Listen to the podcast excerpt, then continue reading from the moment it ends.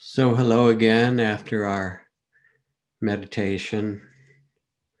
Before I talk or offer any teachings tonight, and just to remind you that the teachings are really not something to believe, they're a kind of a meditation or a reflection. At their best, they remind you of something that you already know. At their worst, just throw them away. They're not right for you, or maybe not right at all. So you get to have a kind of discernment and really use them, if anything, just to tune to your own wisdom and your own love. I'd like to start by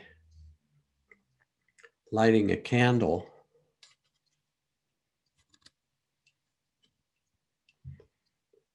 Happens to be an electronic candle. Nevertheless, it's a wonderful one, like the one that we found at Ram Dass's house. Now from Costco. It has a little flickering wick in it. Trudy picked them up, and it's just great. Anyway, I want to light a candle to honor to honor this special day because it's a time coming close to the winter solstice. Today is also a day of the new moon and a full solar eclipse if you were down in Chile in South America. It's also the time of the Geminid meteor showers. Trudy and I went out last night late and looked up in the middle of the sky and waited. And sure enough, every minute or so, another falling star would show itself silently. And that's true for a few more nights. It's the best meteor shower of the year. And I remember when I've had the opportunity to look through a big telescope and see what seemed like points of light in the sky. There was Jupiter, and then you could see the moons going around Jupiter. And there was Mercury, and you could see its pockmarked face like the, the face of our moon, or Venus moving. And in some way, there was a magic in it because there was a sense of this slow and elegant, I think the phrase is the music of the spheres, this dance of the orbs that we are a part of. And just as you could feel the trust of your breath breathing in and out, I could somehow feel the dance of the spheres and the music as part of this whole organic tapestry of light and life that's given us our lives. And of course, all over the Northern Hemisphere now, there are rituals like Christmas and Hanukkah lights and Kwanzaa and Persian festivals and ones in Muslim and Indian and so forth for the solstice, the time for renewal, a time for celebration, a time for the trusting that the light will return. This is really, really important right now for us to feel, not just to see it or think of it, but the sense that vaccines are being distributed today in the US for the first time, and that there's the light of the end of the pandemic, even if it's going to be a tough winter, that we can see the end of it. And here in California, where there've been such a long fire season, we've had beautiful rains in Northern California. The end of the fire season for now. Like the poet Deena Metzger says, Give me everything mangled and bruised, and I will make a light of it to make you weep, and we will have rain, and we will begin again. And so, this turning of the seasons is the beginning of something new, the ending, the beginning of the end of the pandemic and the fire season. It's also this very day the Electoral College's work to appoint our next President of the United States, President Biden, in spite of some pretty nutty conspiracy things that were out there, we can take a breath and say, ah, the democratic process of the polls has come to a, a conclusion that was fair. And somehow we can trust maybe that in this new year, no matter how divided we are, and the incredible pain that still exists from racism and economic injustice and caste system and all of those kind of things, that we're beginning to feel our hearts and collective will move toward the healing toward the well being of humans and the world around us.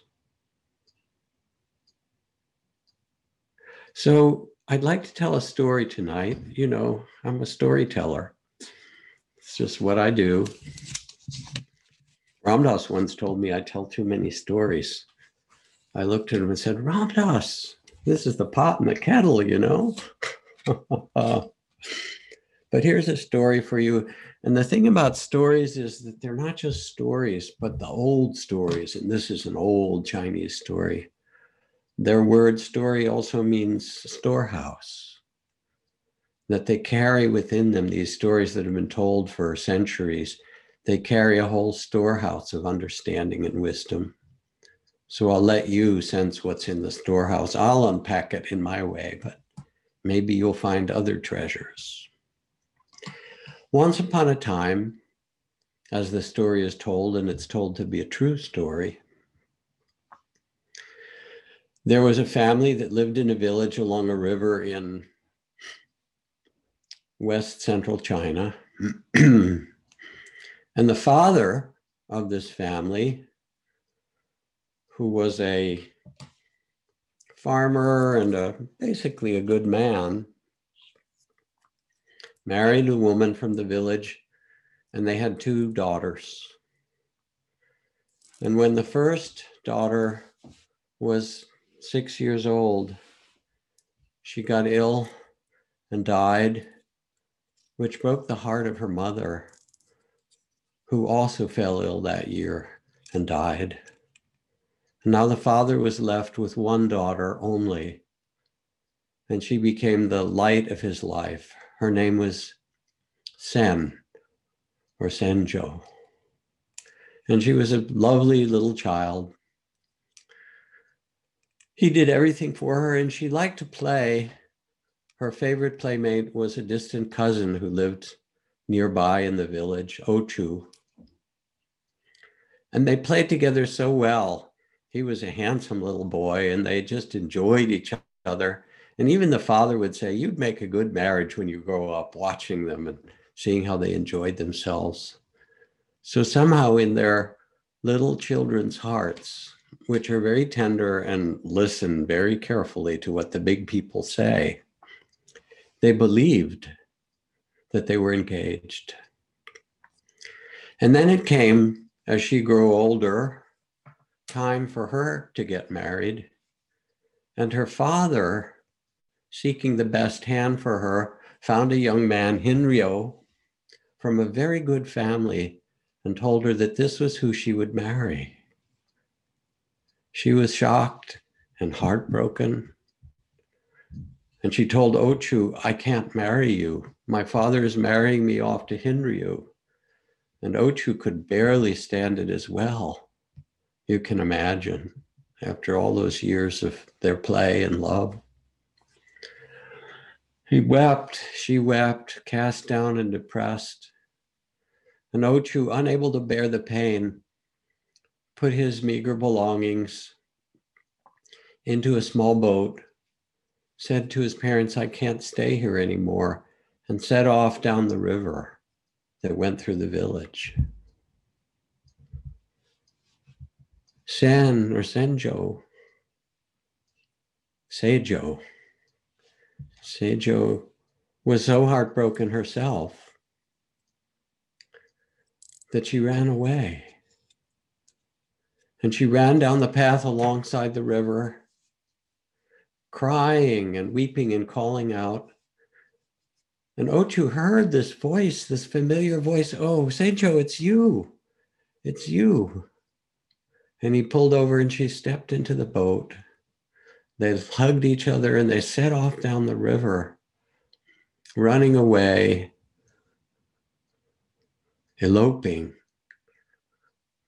to go to the next province far away and start a new life.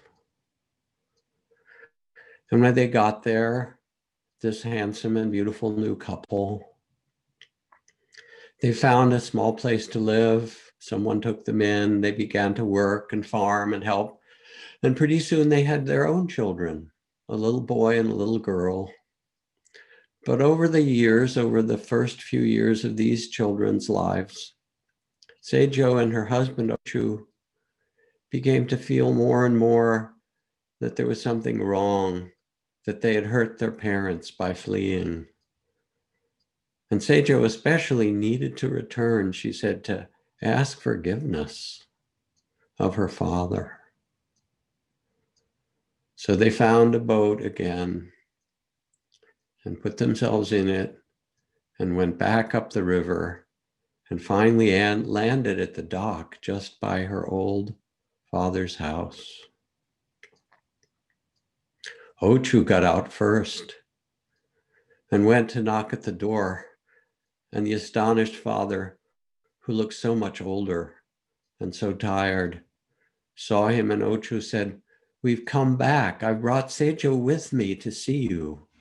We want to see you. We want to ask your forgiveness. And the father's eyes got wide and he said, This is impossible. This is impossible. You can't bring her with you. She is here. She's been here all along. In fact, when you left, she took to her bed and which has not spoken a word since then. We've fed her, but she will not say a word, and she's not gotten up for five years. You can look in there and see her. Ochu took a peek and he said, Father, she is in the boat. You must come with me. And the father first sent his servant who nodded yes and invited Seijo to follow the servant back to the house. And the father's eyes grew even wider as he saw his daughter now coming back toward him, older. Who is this? He said. Who could you be? And as she walked toward the house, the Seijo that lay in the bed heard this voice and sat up and stood up, and the two Seijos walked toward one another until they came together as one and laughed and cried and brought the two children from the boat and hugged her father and said, These are your grandchildren. And they all stood there in wonder. And that, that tenderness is the end of the story. Now, of course, there are a lot of levels to a story. This story has been told in the great Zen text, the Mumonkan. And the question that it has often asks is, who is your true self? Sometimes it's called Seijo loses her soul. The question for us is can we come back? Can we come back to ourselves? For we live in a culture, if you think about it and look, that's really split. You remember that line from James Joyce where he wrote, Mr. Duffy lived a short distance from his body, right? And so we have our kids sitting at desks all day long or watching a screen screen now because that's all they can do in the pandemic. When half the time they should be out running and playing in the playground in the woods and living the life of a child in some physical way. We've split ourselves off not from our only from our bodies, but the bodies of others. And you can drive through the streets of your cities, our cities, and see the homeless encampments and the people in tents, you know, or the 800,000 or 1 million DACA children who are brought here as young children who are threatened to be sent back to places that they don't know, languages they don't speak. As Ajahn Buddhadasa said of the modern society, how it looked to him, he said, lost in thought, separated from one another. And I know when I come back to the US after I've traveled to other countries, traveled to warm Latin countries or my favorite places in Asia or in Africa, where the men hold hands and put their arms around each other. They're not so homophobic. They love each other. And it's not scary to the men to be tender and close with each other. And I feel when I come back, oh, you know, I'm back in the cold north or something like that. You know what I'm talking about. And COVID, of course, has highlighted it and made it more so. And then our crazy divided politics, where we are split and separated. And there's a kind of toxic nostalgia that divides us even more, the kind of our history of white supremacy or whites on top, the imagined past of the 1950s where women knew their place, right? That kind of toxic nostalgia, or the 1850s, where people of color knew their place. And we're still fighting that civil war. And in many ways, we're in exile from one another. But there's another possibility, and in your heart, you all know this. This is a part of a little story that my daughter wrote for her nonprofit uh, Oasis in Berkeley, which works to get asylum for LGBT people from around the world whose lives are in danger. She said, Our clients and staff provide me with inspiration. I'm reminded of a young law student from Saudi Arabia, Mariam, who was attending a law school in the Bay Area and volunteered to help at Oasis and was accompanying Elena, a transgender woman from El Salvador, to her asylum interview, despite Miriam's own conflicted cultural feelings around sexual orientation and gender identity, quite different from that of Elena. But Miriam was professional, courteous, and respectful as she prepared the client for the hearing but she didn't engage in small talk during the subway BART ride on what would be one of the most difficult days in Elena's life. Miriam and Elena sat silently in a sterile waiting room. The asylum officer was running late. One hour, then two hours went by. Finally, Elena pulled out her phone and showed Miriam a photo of her Pomeranian, Lily.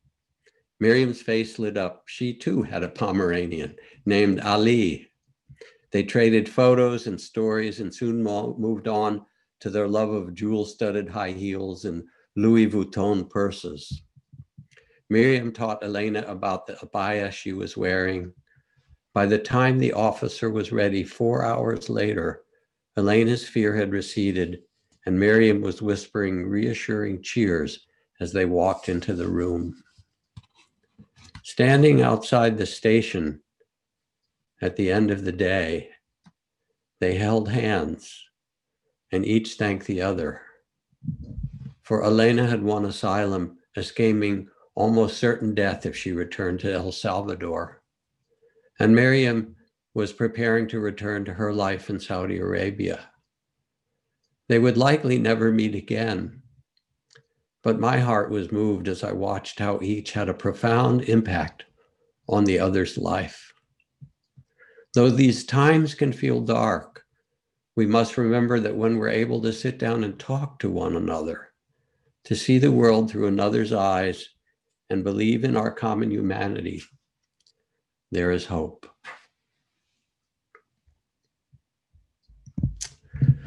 Mindful, loving awareness no matter the darkness, is an invitation to trust, to know that it's never too late to start again. We don't know the full extent of our exile until we stop, maybe when you meditate or you pause and you let yourself return back to your own body or heart because you've been too busy and too pulled upon by the culture and divided. And like Seijo, you come back to yourself. And when you do, often the tears need to come. The Buddha commended this in one of his stories where he told, told his monks a story of a great elephant that had been captured in the forest and brought to the king to be the lead element elephant in the king's army. And it was the it was the great you know um, father of the elephants in the forest. And they began to train it. And it was a magnificent creature. The king would go. But when it was time for it to begin to get ready for the military campaigns it would not move and the king asked the elephant trainer, What's happened? And the elephant trainer said, I get word. I was trying to figure it out myself. I got word from those who are connected with bringing elephants to the palace that the old elephant mother of this elephant has been sick, and this great elephant had been bringing her food. And now it must be worried about its mother.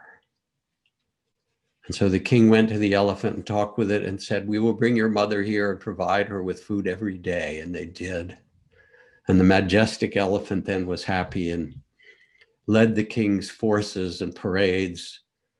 And at the end of telling the story, the Buddha said, When you tell the story and the hearts of those who hear it are softened, now they can hear the Dharma. Now they can hear what is true.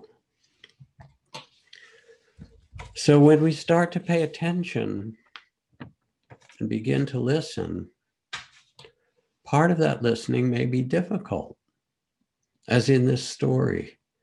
Maybe the first part is to feel our tears, to feel the losses, to feel the exile from one another, to feel the division in the culture.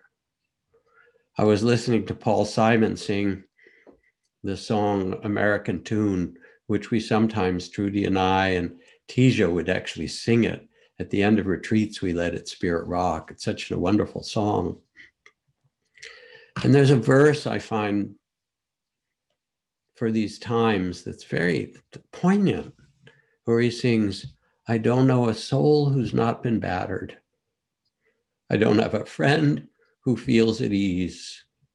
I don't know a dream that's not been shattered or driven to its knees, yet it's all right.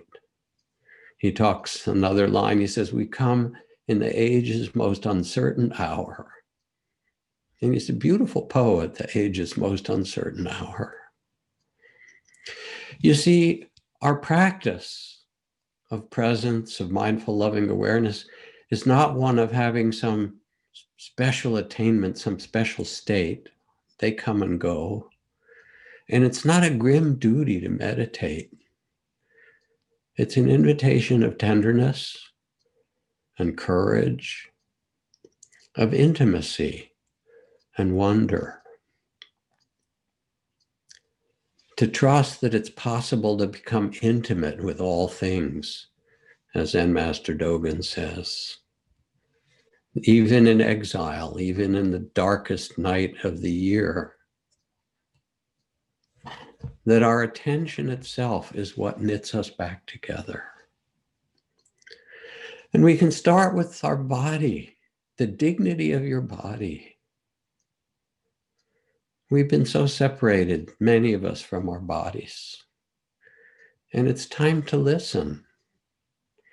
This from the great playwright Moliere, he writes All the ills of mankind, or humankind, it should be, all the tragic misfortunes that fill the history books, all the political blunders, all the failures of the great leaders have arisen merely from a lack of skill at dancing. And there's something so beautiful and deep and comedic, as Moliere was in this, but also true. What does it mean to actually inhabit this wild, miraculous, amazing human body. And I watch my little grandson Desmond, who has a sandbox in the yard, and it's a big red plastic sandbox with all his toys, and has a big red lid. And he took the lid off. He's two years old. And first he was sifting the sand in his hands, and he just loved feeling the earth and the sand. I mean, that was enough to make him happy. And then he took handfuls of the sand and put it into the lid to make a second sandbox on the on the on the grass on the ground next to it. And then he got into it and he started to twirl and he made a big circle in it. He twirled round and round. And he just enjoyed being there in the center of the of his own body in his own world. And he laughed, and it was so beautiful to see. One of my one of the great meditation masters in Ajahn Chah's lineage said, in your search for enlightenment, do not desert the body. And so we can begin to trust. As Voltaire said, the art of medicine primarily consists of amusing the patient while nature does the healing. Just as you could feel how you trust the breath to come in and out, each breath after another, even if you're sick or you go to the hospital, you have to have your bone set or you have surgery, even. What does the healing? The bones knit, the, the, the, the wound begins to heal. We keep it clean, we keep it, you know, the infection away. The body knows how to heal itself. We can trust this. And even the neuroscientists show how, with meditation, the traumas and the things that have divided our nervous system with practice, they begin to knit back together again the things that have separated. We can become more whole. We can come back to ourself. So close your eyes for a moment, reflect.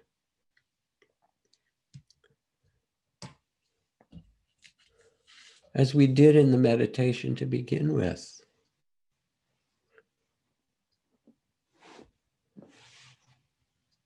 To really be in tune with this marvelous body, to come back from any exile. What does this body want and ask? You can know. what wants to be listened to, honored, felt.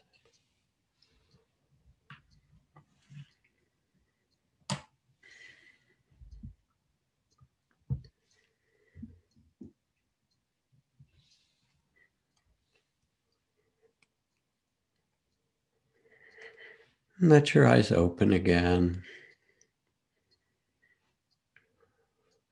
just as you can trust the breath, just as you can trust the body to heal itself and to speak to you when you ask and listen.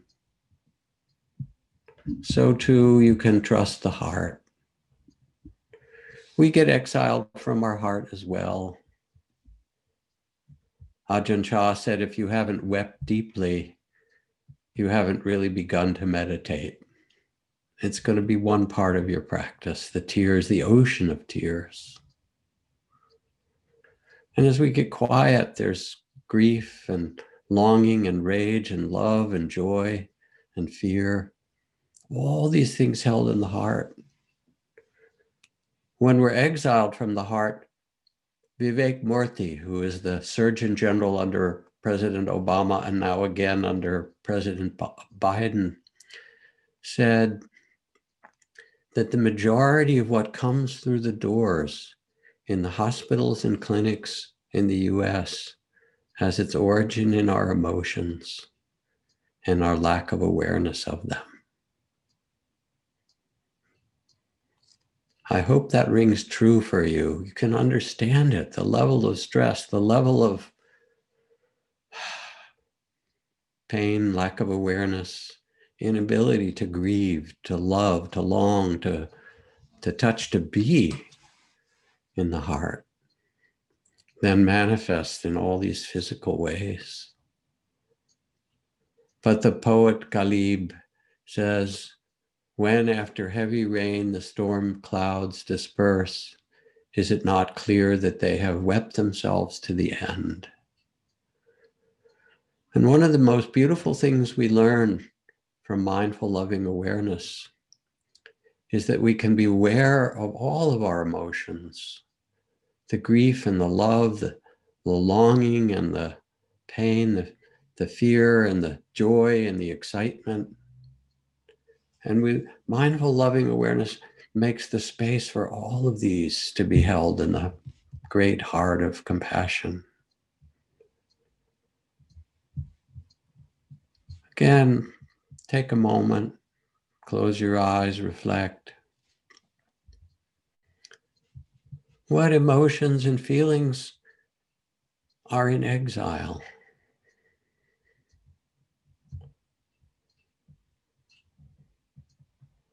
What's asking to be felt?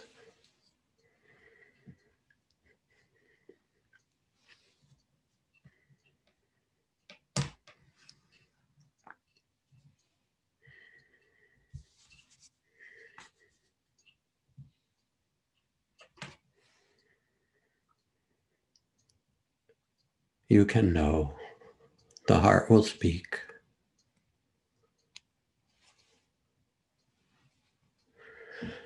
And then there's the mind the mind of stories and thoughts and images.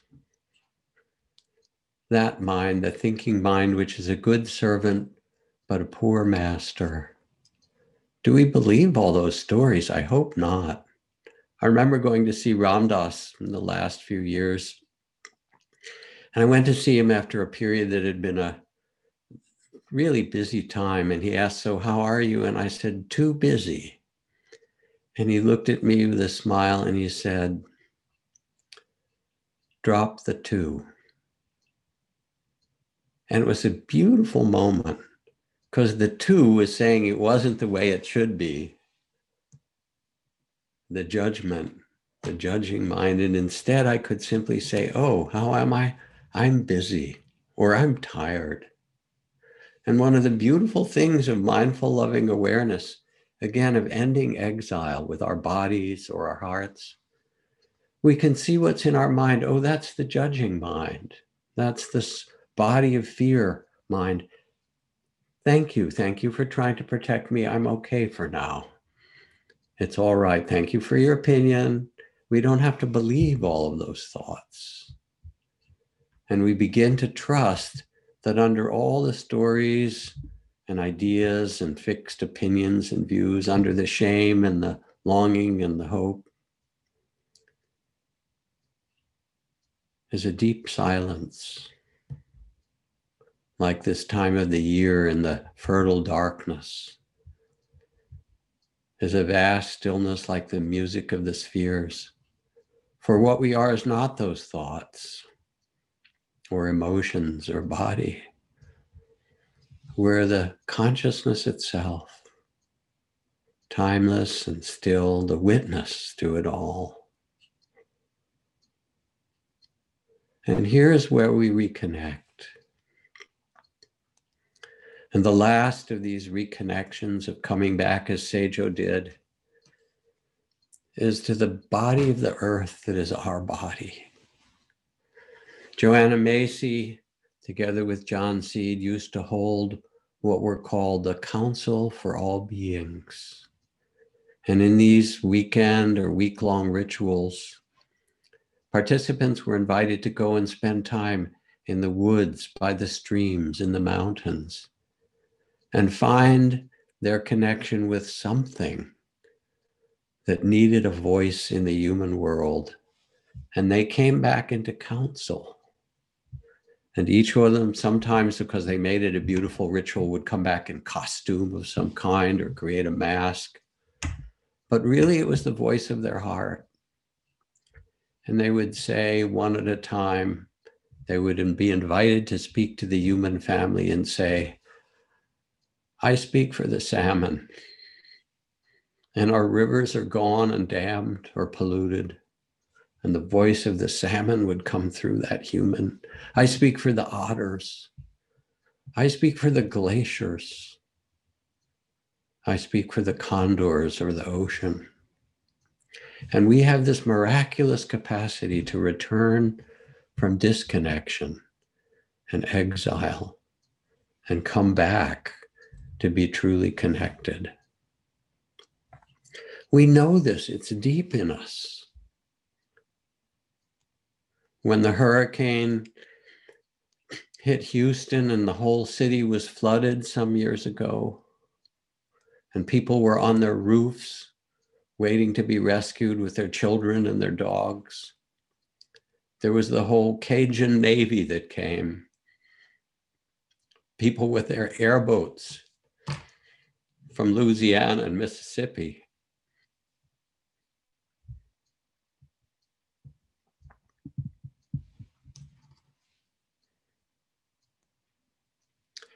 Saying it's our brothers, our sisters.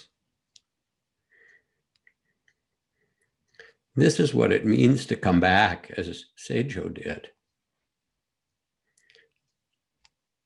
The mind creates the abyss, says Nisargadatta, and the heart crosses it.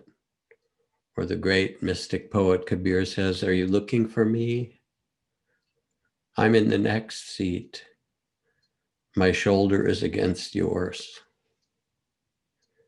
You see, the deep lesson from Seijo is that you've never really been separated, that the separation is only a dream. The salmon and the glaciers and the otters and all that you care about, the fields of alfalfa and the kelp in the ocean, they're all in your blood and breath, they are you too and the separation is only a dream.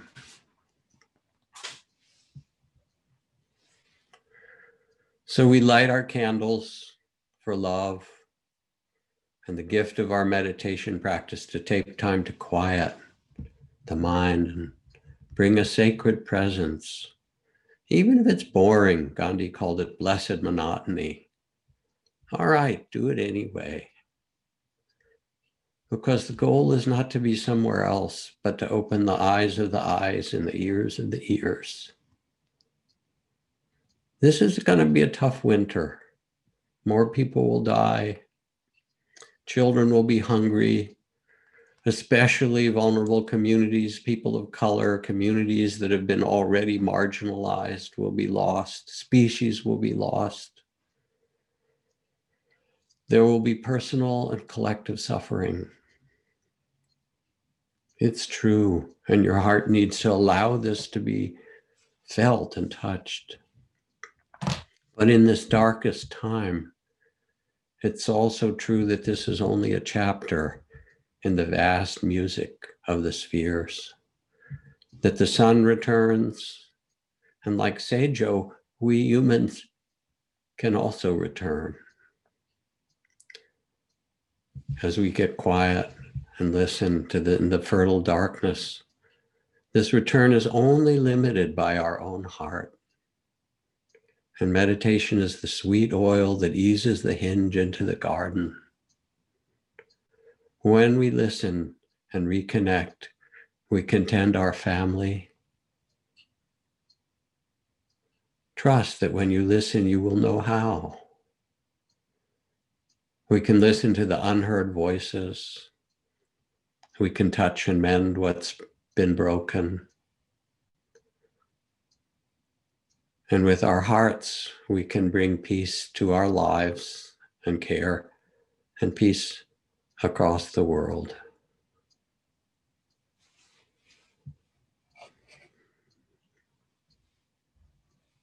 The practices that we do together, loving kindness, compassion, a deep listening and attention.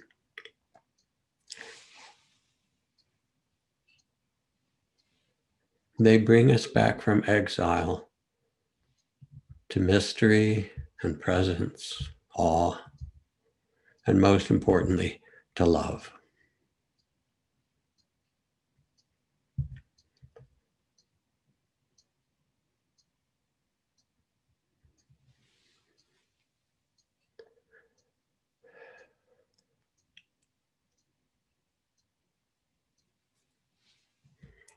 So I thank you for the listening. It's funny, I'm sitting here and I feel like I just made a sales pitch for meditation, which I did actually, but okay. But that's because you already you've already bought into the industry and the company. You already have your shares. And I promise you they're going to go up just like Tesla stock. I promise. You can trust that too. Thank you for listening. To learn how you can support the teachers and Dharma Seed, please visit dharma dharmaseed.org slash donate.